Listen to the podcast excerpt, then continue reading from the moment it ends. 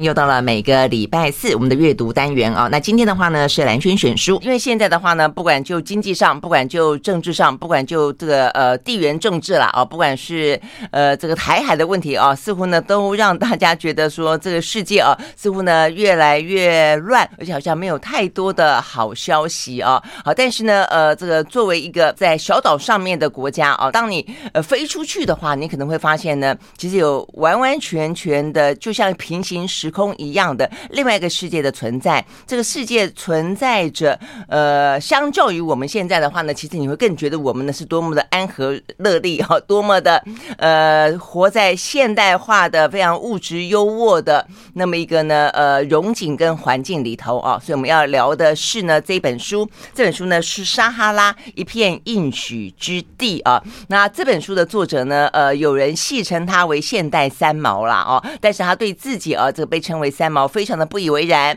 他认为呢，嗯，可能自己有点像是小王子啊。这个记得这一本很可爱的短篇小说吗？呃，小王子呢掉到了哦，因为他是开飞机的关系，掉到了呢这个沙漠当中，遇到了非常非常多有趣的人事物啊。那呃，那么一个故事到底是呢发生在现代会是一个什么样子的模样，都在这本书里面。所以呢，我想说，透过这本书，带大家呢呃先跳脱哦这个台湾，不管你在烦心什么事情。啊，去看看别人的世界，呃，看看呢一些一些比较不一样的事情，你可能会有很多的感触跟很多的珍惜。好，所以呢，线上啊，这个邀请到就是人目前在摩洛哥，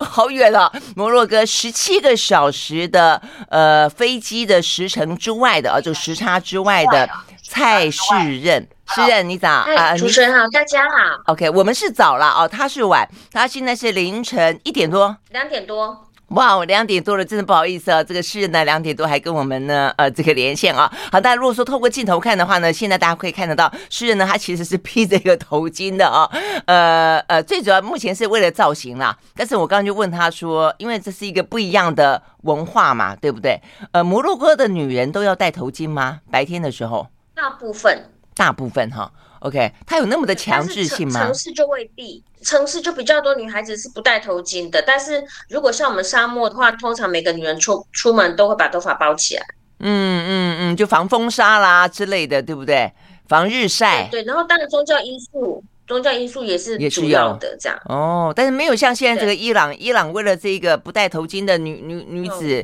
嗯、呃，她后来现在引发了一连串的什么示威抗议，没有到那么严重。没有到那么强制，没有没有没有没有哦，OK，没有。好，所以呢，好，今天呢很很开心啊，这个在线上呢要跟这个蔡诗任来聊天啊。我想先介绍一下这个呃蔡诗任好了啊，就是说呃为什么她会是一个女子只身到摩洛哥去啊？你学的是人类学对不对？后来又学了舞蹈，然后又去教跳舞，对，然后呢又在教跳舞的过程当中，呃似乎觉得人生撞了墙，然后呢需要。需要一个不一样的感觉，所以跟我们聊一下这个过程好不好？哦，就是其实我我那时候就是在巴黎念人类学，然后因为我那时候对学术有很很强烈的热情，但是在整个求学过程当中，慢慢就学术对我来讲失去光环，刚好又嗯生活上很多挫折，就遇到舞蹈，那时候身体就很想跳舞，所以我就一头栽进去，然后学了舞蹈，舞蹈给我很大的解放，就是身心合一。后来回来，我就很想把这份喜悦，就是呃灵魂跟身体，就是随着音乐舞动的。喜悦跟就是台湾的朋友，就是学生分享，但是就在教学上遭受很大挫折，然后又也因为一些因素，慢慢的我就想要离开到其他地方看看。那因为我念人类学，刚好那时候我参加浩然基金会，它有一个海外志愿工的计划。嗯，那我那时候想，但是基金会希望我可以去摩洛哥，因为是人权组织。我就这样子来到，第一次来到摩洛哥，就是在那个时候。然后因为我念人类学嘛，就一直很想要探索当地文化。那我的上司就给我个机会，就到撒哈拉。那一到撒哈拉，我就很喜欢，就一直很想很想再回来。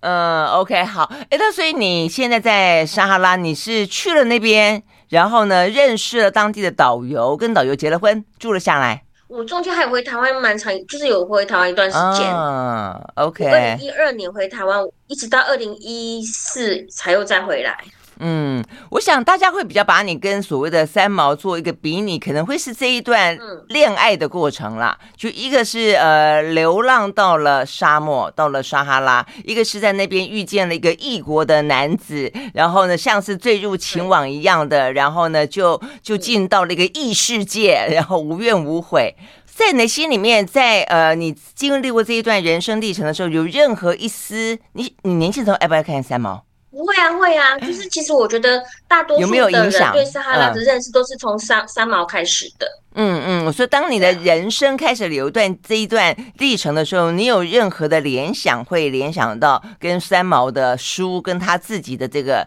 呃生命有任何的映照吗？没有哎、欸，我反而是在撒哈拉生活，因为我那时候在人权组织，嗯、所以我是我组织派我去做调查。所以，我那时候的切入点走进沙拉，就是因为就是有一些议题要去探索，是是。是把我整个导进去的是人权组织，并不是三毛的作品。嗯哼，OK，所以事实上是啊、哦，所以呢，我们这样子呃了解一下蔡诗芸的背景，其实在他书里面，你可以完完全全感受到，如果说你是抱着一个要看呢呃三十年后的呃新三毛的呃想法看这本书的话呢，我觉得应该会有蛮多的呃这个失落感，因为蛮不一样的哦。呃，就像是诗人讲的，他因为他是一个人类学家哦，所以他是用一个人类学的角度，而且在这本书里面呢，第一个他注。下来了，而且呢，他有了他自己呢需要谋生的方式哦，所以呢，他可能开了一家民宿。那这个民宿当中也因此有了跟呃，比如说说隔壁的大饭店竞争哦，这样的一些压力，也因此更了解了当地的产业，但是也了解了这个观光产业对于当地的呃生态的冲击跟破坏。然后呢，包括了一个女子到了撒哈拉，融入一个大的家庭，可能有更多的一些文化冲突。所以在这一本书里面啊，都可以看得到这些比较是属于文化的生态的这个观察性的，跟甚至是一个冲撞的哦这样的一个过程啊。所以呃，其实我我要说的是，确实啊，这个我看一些报道啊、访问啊，就是说蔡诗芸还蛮。不以为然的哦，别人说他是个现代三毛，是真的还不一样的啦哦。好，那但是呢，进到了撒哈拉，是在你第一次去之后多久之后就定居下来了？我大概我第一次去就非常喜欢，后来因为我还在人权组织，就一直想办法再回去。嗯，但是因为我在那边工作已经到了嘛，我就回台湾，所以大概我二零一二初回来，再到我再回去，大概中间就大概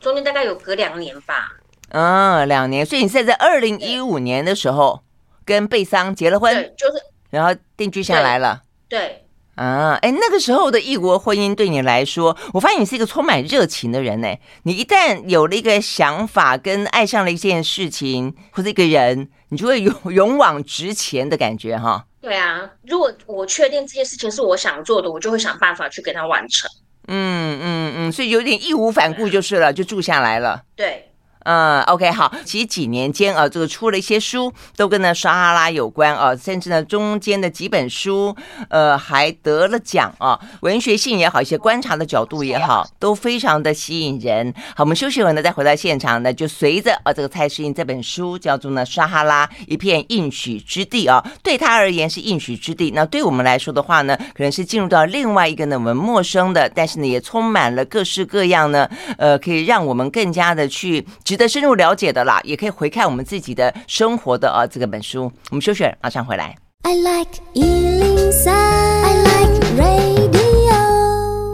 好，回到蓝轩时间，在今天我们进行的蓝轩选书哦，为大家选的这本书呢，想要让大家呢去感受一下一个完完全全不一样的世界，也跳脱我们自己目前呢，不管是呃你自己呢深陷在某些什么样的个情境当中啊，出去看一看总是不一样，那世界更开阔。那尤其这个世界的话呢，是我们比较陌生的，而且里面呢充满了呃你难以想象的啊，就是说其实跟现代生活相对来讲有点脱节。那所以有些部分就算现代化，但但是呢，似乎呢，也对于他们的传统，对于他们的生态造成相当大的挑战，那就是摩洛哥啊。那所以这本书呢，叫做《撒哈拉一片应许之地》。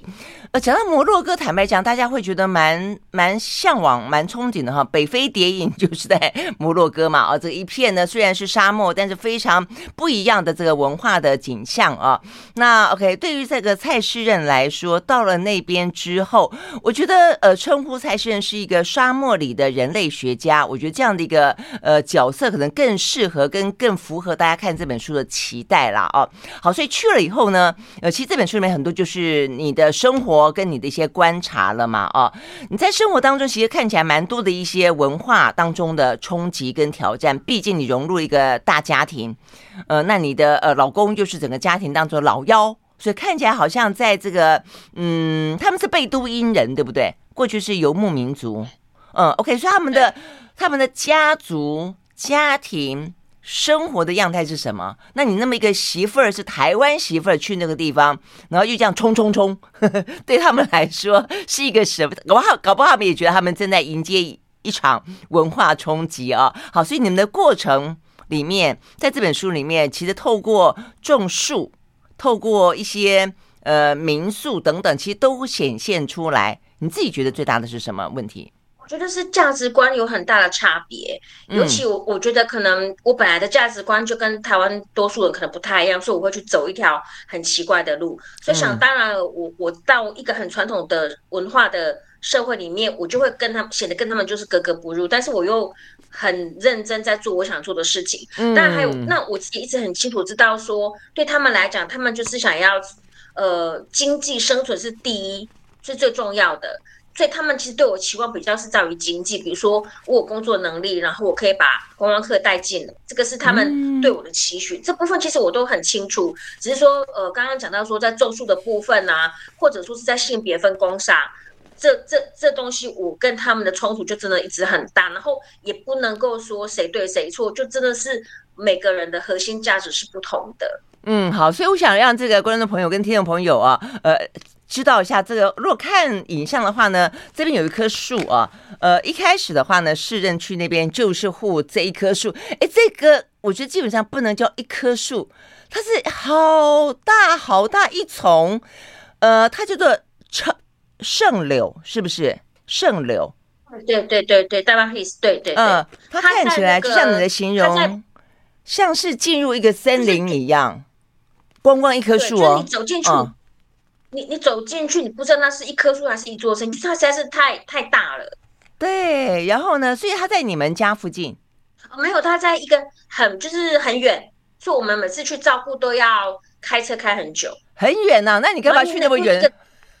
你干嘛去一个那么远的地方照顾一棵树？因为我们的。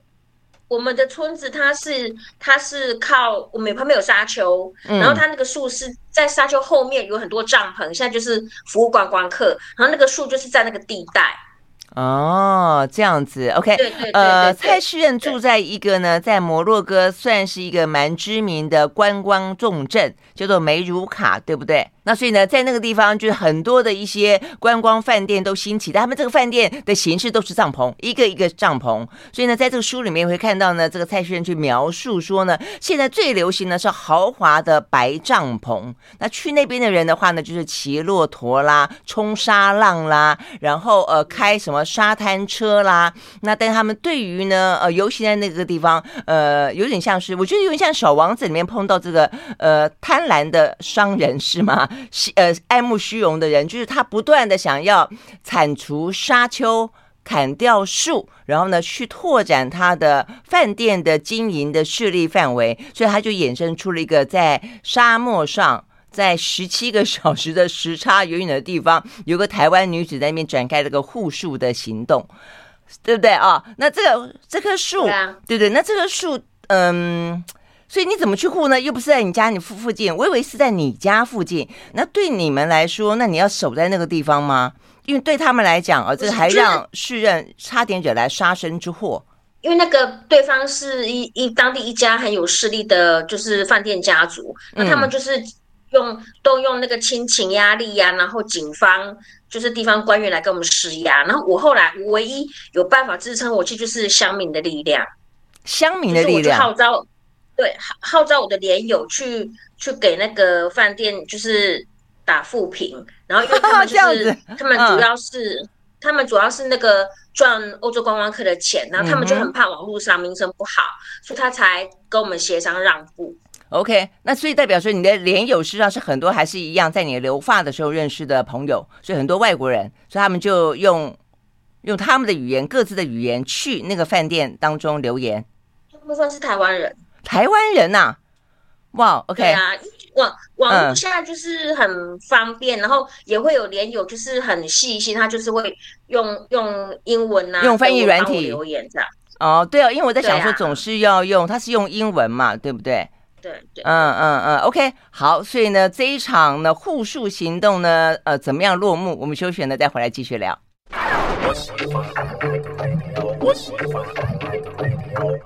好，回到蓝轩时间，继续和线上哦，这个我们邀请到的是远在摩洛哥呢撒哈拉沙漠当中呢定居下来的台湾女子啊，她叫做蔡世任，她写了这本书叫做《撒哈拉一片应许之地》啊。所以我们聊到呢，在这本书里面呢，有很多不同的文化的冲击啦哦。所以我们刚刚讲到说，光光是在台湾经常可以听到的就是护树行动嘛，因为我们现在越来越关心我们的生态，也越来越希望啊，能够呢不要为了现代的建筑啊，现代人的一些过度物质的需求。然后牺牲掉应该要有的哦，这些自然的呃环境。那在撒哈拉上面，照理说应该很自然，应该很。不过当然啦，我觉得沙撒哈拉沙漠上面当然当然是树是很珍贵的啦哦，所以是这一棵树是他要砍掉它吗？呃，为什么你要去护树？然后呢，那个树怎么长得这么美啊？是到处都是有这么美的，呃，虽然少但是很大的树吗？这种树它叫做圣柳丹马里斯，它就因为我刚才有讲到说，我们美术馆是靠观光为生，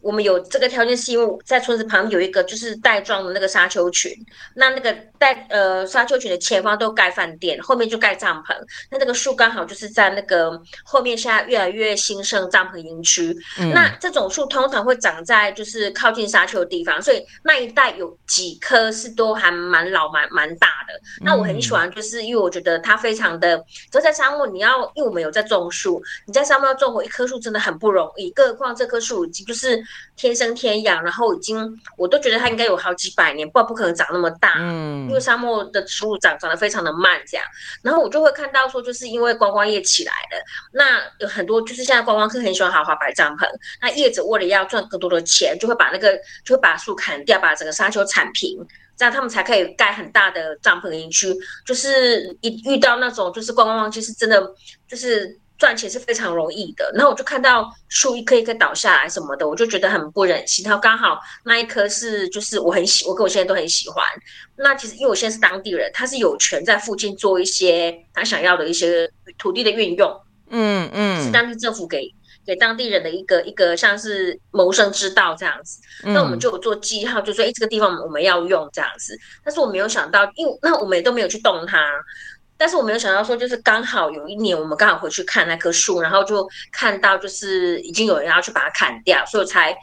衍生这样子的一件事情。那我觉得可能是因为说，就是我本来就很喜欢沙漠跟它的生态，那我又加上我是人类学。出身，我这个背景又在人权组织，所以我就不可能看着树在我眼前倒下，我什么都不做，所以我就是才起身去反抗。但是你在那个过程当中，你就会感受到当地很多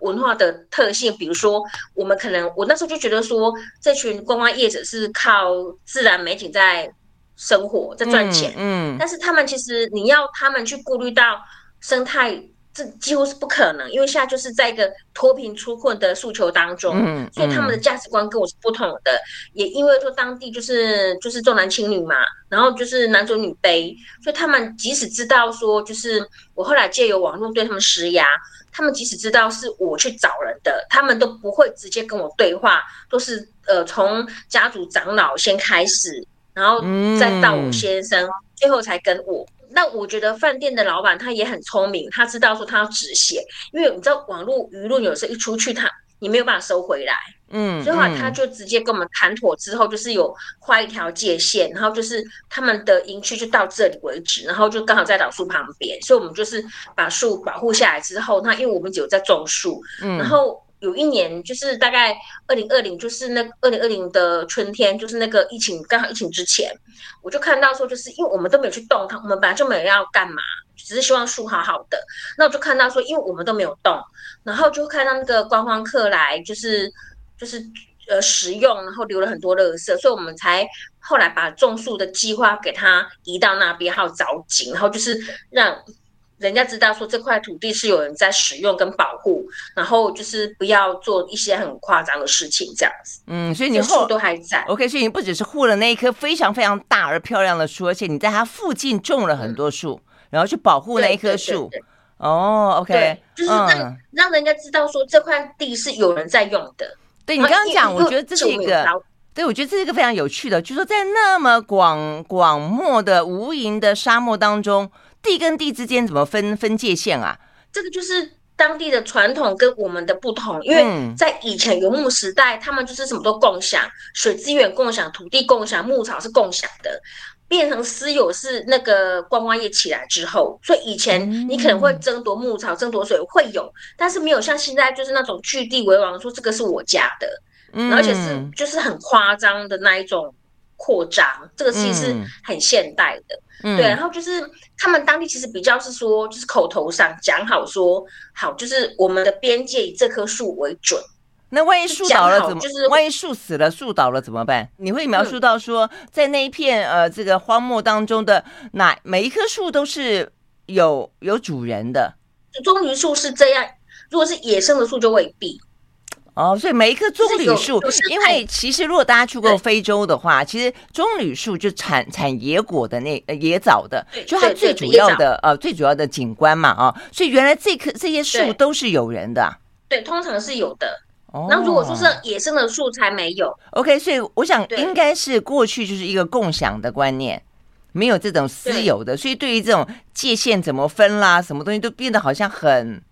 很阳春哈，就是比较简单的方式。但是现在如果说真的像你刚刚讲到的这些饭店应运而生，就真的很容易起争执啊。所以他们一定觉得你很多事，对，不对？我们因为这个事情，我才知道说原来就是呃类似的土地上的冲突，其实在我们村子越来越多。嗯，因为观光业起来了，那大家就会去抢那个呃，就是比较好做生意的地。嗯嗯，真的，哎，那后来我看你书上不是讲说那个饭店饭店的老板看起来好像风度翩翩，但是呢，呃，这个手段也还蛮狠的，还放话说，如果你再这样子去捣蛋的话，他要让你就是对你生命有威胁，有到这么严重吗？你会不会害怕？我自己是没有什么，我不太怕这个事情，嗯，但是是我身边的他们就会担心。那那我我记得书里有写说，就他他这就是风度翩，他的英文范我们讲非常的，就是有受过高等教育的人。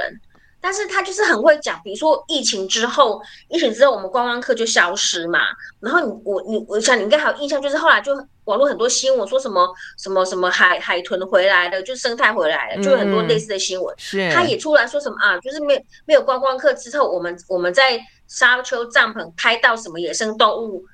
这样子，但是其实那个应该是他自己不知道去哪里找来的影片，然后他就是会操作这一套。但是在这个同时，哦、他自己他们家投资很多是在那个沙滩车，嗯、那沙滩车他也知道是最破坏生态的。嗯嗯，破坏生态，但却又以自然美景为号召，是非常的冲突而矛盾。而且他他会知道观光客想听什么。嗯嗯，OK，哇，所以你要跟这种人。呃，斗争有点像是小虾米对大金鱼啊。对啊，那时候就很，其实那时候是一没有办法睡觉，压力很大。嗯嗯嗯，而且一个人的问题是是一件事情，对你来说，你可能是有理念的，你是有有这种动力的哦，尤其你的这些经历。但是你的家族呢？你的家族可以呃接受这样的一个状况吗？对于一个呃，他们在当地应该有自己的人脉关系嘛，也是盘根错节嘛。而且对他们来说的话呢，他们可能就像你刚刚讲，在价值观上，他们未必会跟。你一样，搞不是跟他一样，所以呢，呃，这个台湾女子蔡诗任呢，在那边跟贝桑家族里面的一些呃互动哦，甚至后来冲突，但最后的话呢，呃，看起来很和乐，呃，这个过程当中呢，在书里面呢写起来啊、也是呢一段又一段的故事。我们休息再回来。I like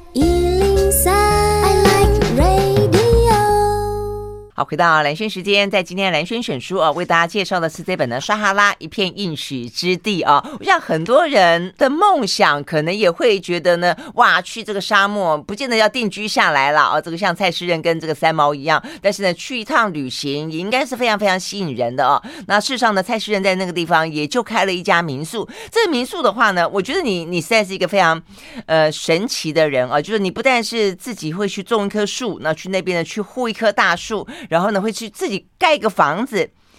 是那边的人都自己动手盖房子吗？可以这么说，因为他们就是自己有以前的地，其实就是不值钱。然后所以以前如果你很早就定居下来，你的你家地通常都很大。然后他们因为就是他们就会盖一点点的小小土屋，然后旁边的地可能就是养羊啊、干嘛的这样子。然后所以当地有一些。呃，游牧民族他们走进观光业之后，就会直接在自己家族土地上盖一个小土屋，最早期。嗯后来慢慢，如如果有存活，然后发展还不错，就慢慢的扩大。然后我们没有说盖有一些那个大饭店都是这样子过来的。嗯嗯嗯，所以呢，呃，因为啊、呃、想要盖个民宿，所以呢，这个诗人呢，他们自己用那种 像土夯土一样啊、哦，所以盖了真的一个非常对对对对呃照片非常看非常漂亮、非常有风情的啊、哦、一个呃民宿。然后的话也开始了进行了一些他把他认为的为什么爱上沙漠。哦，那是沙漠最美的地方哦。这个介绍给这个住在这个民宿里里面的人啊，所以有哪些地方？我看到很多，其实包括动物，在小王子的书里面也有曾经出现过那个叫做什么耳廓狐啊，狐狸对不对？呃，还有什么瞪羚？呃，你如果要看野生的是看不到，因为因为整个气候变迁干旱之后，然后又加上就是有一段时间的那个猎捕，所以其实你要现在看到的野生的。动物基本上是比较难，然后狐狸的话，耳廓狐它它对对，就是这一只，它是我之前领养的一只。你怎么领养？在在在沙漠，在沙漠上面领养。我遇到他是因为他就是他不小心就是被人人人类小孩的那个陷阱抓到，所以他他其实是两只前脚都断了。哇，OK，嗯，好可怜，嗯，好可怜。是我看遇到他的时候，他是受伤的，那我就带他去看医生，嗯、然后医好，就是我带他去做截肢手术，就是进城，我们在沙漠就是很不容易的把他带到城里去做截肢手术，然后因为我知道他没有办法再回去了，所以我就收养他这样子。嗯嗯嗯，对啊，取了一个很可爱的名字，沙丘。嗯，对，然后哇，你们这个沙丘真的怎么拍怎么美。这个这个就是他那个狐狸的故乡哦，他的故乡呃，沙漠你分得出？嗯，对我们来说好像沙漠长得都一样。耳廓狐，它就它的它的原生地栖地就是沙丘群，就是你刚刚照片很漂亮那个沙丘。嗯，OK，沙丘群，在沙丘上可以看到这种动物，不是它都躲起来啊。嗯嗯嗯，对。那什么时候大家可以看到它呢？蛮难的，就是远远看到人，他们就躲了。然后当地人像我先生他们，就是眼睛很好，他就远远的看到这样子。然后我真的觉得我们城市人，就是或者说你在文明社会长大的人，看的眼睛跟他们都不一样。比如说他们就是像我跟我先生出去，他就跟我说：“哎，你看那里有一只什么？”我转过去的时候，通常都已经跑了。所以就是我走出去，我就是什么都没看到，但他就看到，哎，那里有一只什么，那里有一只什么这样子，然后就是整个对世界的感受的能力是很不一样的，嗯嗯，对啊，所以就是他们就会看到，我们就会看不到，我们突然转头的时候都已经跑了。那还有什么是你觉得在沙漠里面，这个是大家很难以想象，去了以后才会知道的？比如说，像我觉得，尤其是生态已经水对于沙漠动植物的影响，那个其实就很明确，因为我们都会去说什么水是生命的起源啊，没有水什么都没有。但是你到沙哈就非常的明确是。一个地方如果真的没有水的话，它就什么都是干枯的那种黑沙漠，什么都没有。但是只要有水，你就会看到有有有草，然后有树，然后通常就会有小小动物在里面。就是那个水对于生命的影响是非常的明确的。那很多我我那时候我带的导览当中，我的客人就是给我讲过一句最让我感动的话，就是沙拉跟我想的不一样，就是你可能在。客人在来之前，想象中就是啊，就是可能就有沙丘跟骑骆驼，但是我们带到了之后，他就知道说，其实水这个东西很重要。然后沙漠其实有绿洲的，然后绿洲里面是有农业的，然后有很多的树啊，有一些农作物是可以种粮食的。然后沙漠其实有湖泊的，如果像现在已经我们村子的湖泊像是消失，因为干旱。今年摩洛哥是四十年的大旱，非常的就是干旱严重，湖泊是消失的。但是如果秋天雨下的很多的话，湖它会就是水会聚集成湖，湖可以很大。湖一旦回来，就会很多那种火鹤啊、野鸭啊什么的都回来。所以其实沙漠的生态是可以很丰富，但是前提就是你要有水。嗯嗯，哇，那所以现在极端气、啊、极端气候对于沙漠的生态来说，影响真的是还蛮大的哈。所以一个等于是观光产业，啊、一个是极端气候。对呀、啊，我自己的当地生活，我一直感受到那种生存跟生态之间，它那个平衡点真的，我觉得非常难拿捏。尤其是我们都知道，今年就是欧洲也干旱，嗯，那个非洲其实也也在干旱，然后你就看到说气候冲击，它就是非常的明显，它就是在在那边。嗯嗯，所以你很难以想象，就是说像这一些呃生存的问题，其实，在撒哈拉在沙漠生活的人是如何的艰困，就等他几乎是每一天呃起床要面对的就是这样的一个问题。那现在看起来，观光产业在这个书里头看起来是他们唯一的，或者至少是在梅鲁卡这个地方非常重要的一个一条出路。但是呢，当他希望去努力发展发展观光的时候，就变成回过头来要跟这个绿洲争水，争那么稀有的水，所以就发了。很多的冲突，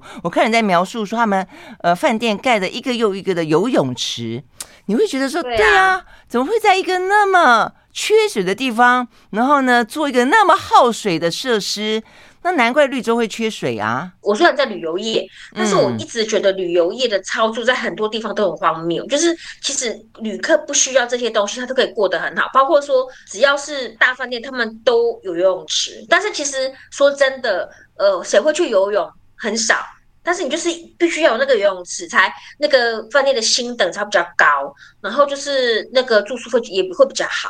但是这个东西对环境它并不好。嗯，像你在里面有描述到说，其实有一个很舒服的叫沙浴，对不对？就是埋在沙子里面。你如果说问一个去去摩洛哥的人说，你想去体验当地的沙漠生活，问你说你要去游泳池里面游泳，还是你要去沙漠里面做沙浴？当然是沙浴啊。游泳池你去哪里不能游呢？对，就是，但是，但是我也不会亲眼看到说欧洲观光客来，他就是想要有游泳池，他觉得这个才是度假。嗯嗯，对啊。好，所以我觉得这就是。就现代文明啊，跟这样的一个呃传统的，它多半很多都还是一个传统的生活方式啊，它的冲突其实不断的在上演当中，还包括我们刚刚讲到的这个经济发展跟生态这件事情，其实也在摩洛哥这个地方也不断的在上演啊。那么休息再回来，呃，我们要聊聊在这个地方你会看到他们是怎么的生怎么的生活着啊？呃，里面有一小群人在这个蔡诗的笔下，好像是在比较偏远的山区，对不对？叫做博博尔人，哎，里面好可爱，有个小女孩，十二岁，搭了一个小帐篷，告诉蔡诗人说：“这是我我的店，我的小铺子，我在卖东西。”那么有人经过吗？怎么样子卖？但对他来说，他只要卖出一件，很可能可以活个，可以帮家里面多挣个好几天的收入啊！所以呢，是什么样的故事？我们休息了，马上回来。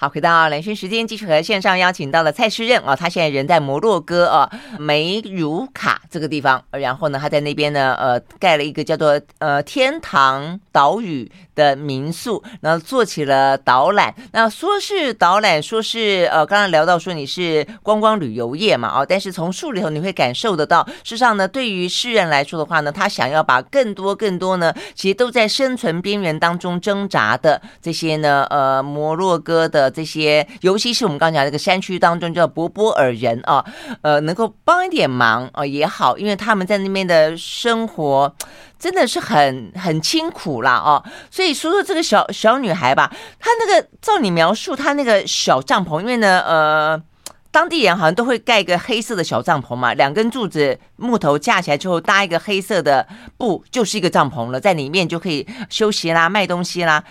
那个地方你们不是走了好久才走到吗？那那个地方他卖东西有人买吗？我那时候也是无意之间遇到他，就是在一个很荒野的地方，然后搭一个很很破烂的棚子，然后地上也都没有铺，因为一般如果你比较好也会地上会铺一个地毯比较舒服，嗯、然后就完全什么都没有，就是很简陋，然后就放一一些就是他自己做的小部落托啊、小娃娃，就是摆在那边做做生意这样子。然后我就觉得很很很奇妙。那我们那时候去就是看到，我就说我也想要停下来看一看。然后就是因为他们的耳朵都很好，他们就有听到哎有车子停下来的声音，然后小女生就跑跑跑跑跑跑跑跑冲过来这样子，然后就是开始做生意。嗯嗯嗯，对他们来说，这是他们的生活吗？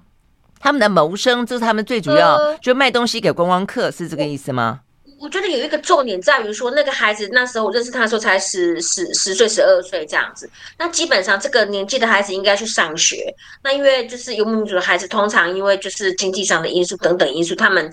通常很多都这辈子就是不会踏进学校。嗯，那那个孩子就是。可能在家里帮忙妈妈做家务啊，照顾弟弟妹妹，通常是这样子。然后做一点小小手工艺品，然后弄个棚子搭着拿来卖。对，然后就是就是，如果听到有有有人来，他们就会冲冲过来，然后就是。做做生意，然后因为因为其实整个观光产业对于沙漠经济非常重要，除了就是那一些从就是旅游业者，像这种在很边缘啊卖点小东西那些游牧民族，他们其实也很需要观光客的的到来，他们才有能够有一个比较好的生活这样。对啊，就是他的小棚子，就是、嗯，现在在画面上看到是他做的娃娃。他那个棚子搭起搭的地方，看起来方圆百里之内应该不会有人经过。哎，我真的觉得这样子，如果是他家的一个生计来源之一的话，怎么过活啊？所以现在贝都因人不是不太游、不太放牧了吗？所以对他们来说，他们以什么为生呢？有一些还在还在牧沙漠里面牧羊，但是有一些就变成说，因为他们是家族很庞大嘛，所以可能就是里面有几个兄弟到旅游业去工作，有几个兄弟到城里打工，然后就是把钱汇回来，然后大家就是互相帮忙，很多是靠这个在生活，所以可能这个孩子后面有谁会帮忙撑起一个家。我们就没有办法那么样的确定这样，但至少说就是这个孩子他就会自己做一些手工艺品，然后让家里多一点小收入。嗯嗯，但是我觉得就像诗人这个书里面讲到的，就是说你也试着想要把他们的这些手工艺品，可能可以帮忙的推销到台湾啦或者其他地方去啊。对，就像是台湾，我也经常逛一些呢所谓的公平交易的那些小店。很多来自于什么秘鲁的啦，呃，非洲的啦，哦，就很遥远的地方的。但坦白说，就像你里面讲到的，因为他们的品质跟卖相，知道他们花了很长很长的时间，一针一线，呃，慢慢细细做，慢慢缝。但是你为了爱心，为了帮助他们去买一个，你你很难再继续买，就是你的需求面真的是没那么大，因为它并不是做的多么的精美，所以你后来。你也发现碰到了瓶颈嘛，对不对？因为我那个时候推的时候买的都是我的朋友，所以我就知道说他们买其实主要是因为慈善性质，然后想要支持我的计划。嗯，但是并不是说这个东西有多多迷人，我可能卖别的，他们也也是会会买单。那我就知道说慈善性质的消费它不可能长久，它就不是它就是没有办法成为一个能够正常运作的的一个一个生意，所以我就就把它停掉了。嗯，是嘛？哈，所以我觉得当地人的生活真的还蛮辛苦的。就是呃，大部分的人，男人们啊，很可能如果有工作，都是围绕在这个观光产业里面，要么去牵骆驼，要么去修车子，呃，要不然去就是打点零工，呃，卖点啊，这个还有沙漠里面挖出来的化石。哎，我觉得这一点很很惊人。原来撒哈拉过去是一片汪洋大海哦，所以呢，其实，在沙丘底下啊，埋的可能不只是很清澈甜美的水，还埋了很多很多的化石。石，那这个所谓的三叶虫的化石就成为等于是也是老天爷赏饭吃，也变他们的一个经济来源之一，对不对？卖这些化石。对啊，因为就是其实这个东西也是之前卖的比较好，因为之前就是观光客来看到觉得很喜欢，然后会买回去当纪念品。但是因为像物品流通之后，你可能在城里也会看到三叶虫，看到菊石的化石，所以其实。现在当地人即使挖到化石，他可能都没有办法那么像之前那样子可以比较可以流通。嗯嗯嗯，好，那所以最后对于一个来自于啊，虽然我们这个呃岛岛国算小啊，但是呢，确实非常的呃现代化而繁荣富足嘛。哦，从这个地方你到了一个其实相对来说真的在这个经济部分了啊，来比较落后、比较原始的一个地方去，你觉得整个的给你的震撼是什么？或者你想要跟大家分享的，透过这本书这片应许之地是什么？我为什么书名会就是叫应许之？其实也是因为我在这么荒芜的地方看到很多的爱跟希望，就是因为他是生活他是太单纯到，他让我发现说，其实我活着不需要那么多的物质。上的一些条件，嗯。嗯、我可以过得很好，而且我可以做我想做的事。当我这件事情让我从打从灵魂里快乐起来的时候，我很喜悦，我就会有力量跟资源去去做我真我更想做的事情，就就少了很多的一些欲望。那我也一直很想把这个东西跟所有来撒撒哈拉玩的人分享，因为我觉得这个是撒哈拉给我的礼物。那当然还有另外一个比较。那个有有理念，或者说是比较挑战性的是，我觉得旅游业它对它是一个很重要的产业，但是不管是消费者还是业者，其实都对人跟土地都应该有更更多关怀，不然我觉得环境如此，生态如此，如果没有去照顾的话，可能很多时候不知道什么时候就玩完了这样。嗯，对啊，对啊，所以呢，呃，这个诗人在书里面提到一个叫无痕旅游，就是不留下任何痕迹的呃旅游哦，你很难想象啊，这个观光客在撒哈拉的沙漠当中留下多少的垃圾哦。有一张照片，哇，那是几乎一望无际的垃圾，这其实是有点太太惊人了哦。那呃，有一句话我们可以作为这个结尾，但是你会知道说呢，这个贝都因人有多么的乐观啊。呃，这个诗人问他说，这个垃圾到底怎么办？他说，哦，没关系，我们这边。那沙漠当中风很大，一吹就吹到阿尔及利亚去了。OK，好，所以呢，呃，更多更多的故事呢，就在这一本啊，这个。撒哈拉一片应许之地当中啊，如果你想要感受一下不同的世界，真的是呃，就是对自己的每一趟足迹都来得更加的珍惜呃，回过头来，我们的生活也更值得珍视的话呢，我觉得这本书给大家会有很多的一些感触。好，谢谢蔡诗任，谢谢，不好意思那么晚了啊，谢谢，对对对，还这样子隔空连线，谢谢，谢谢，拜拜。